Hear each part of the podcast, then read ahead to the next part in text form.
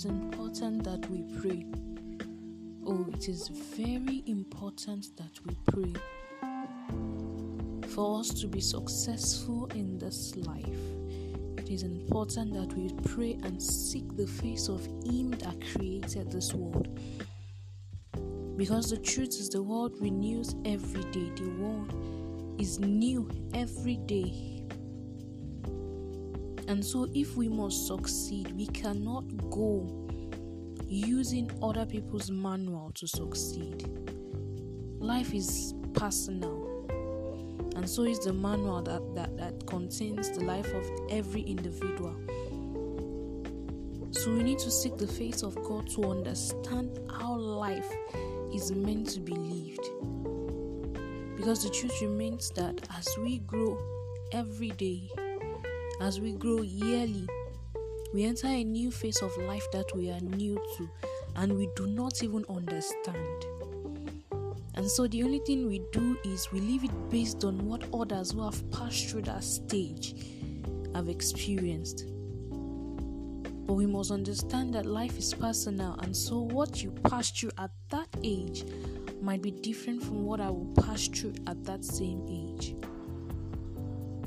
So that we will not end up living life based on another person's experience that is now passed on to us as culture, and then we imbibe it and make it a religion and make it our own life experience.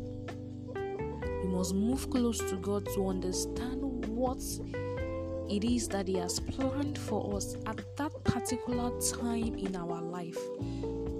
What He wants of us, what He wants us to do at that point.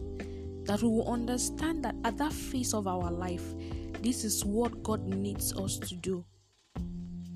So that our experience would be based on the manual of God. Our experience, our life at each stage, even though we do not know, even though we are new to the world. The first time we were born into the world, it was new to us. And then as we grow, some things stop being new to us. But life evolves in a way that as you grow, other things become new to you because you enter different stages in your life. And so they begin to become new to you, and you need to know what to do in these new stages. You need to, to, to be familiar with what you are going to be facing. We have made that mistake over a long time using another man's experience.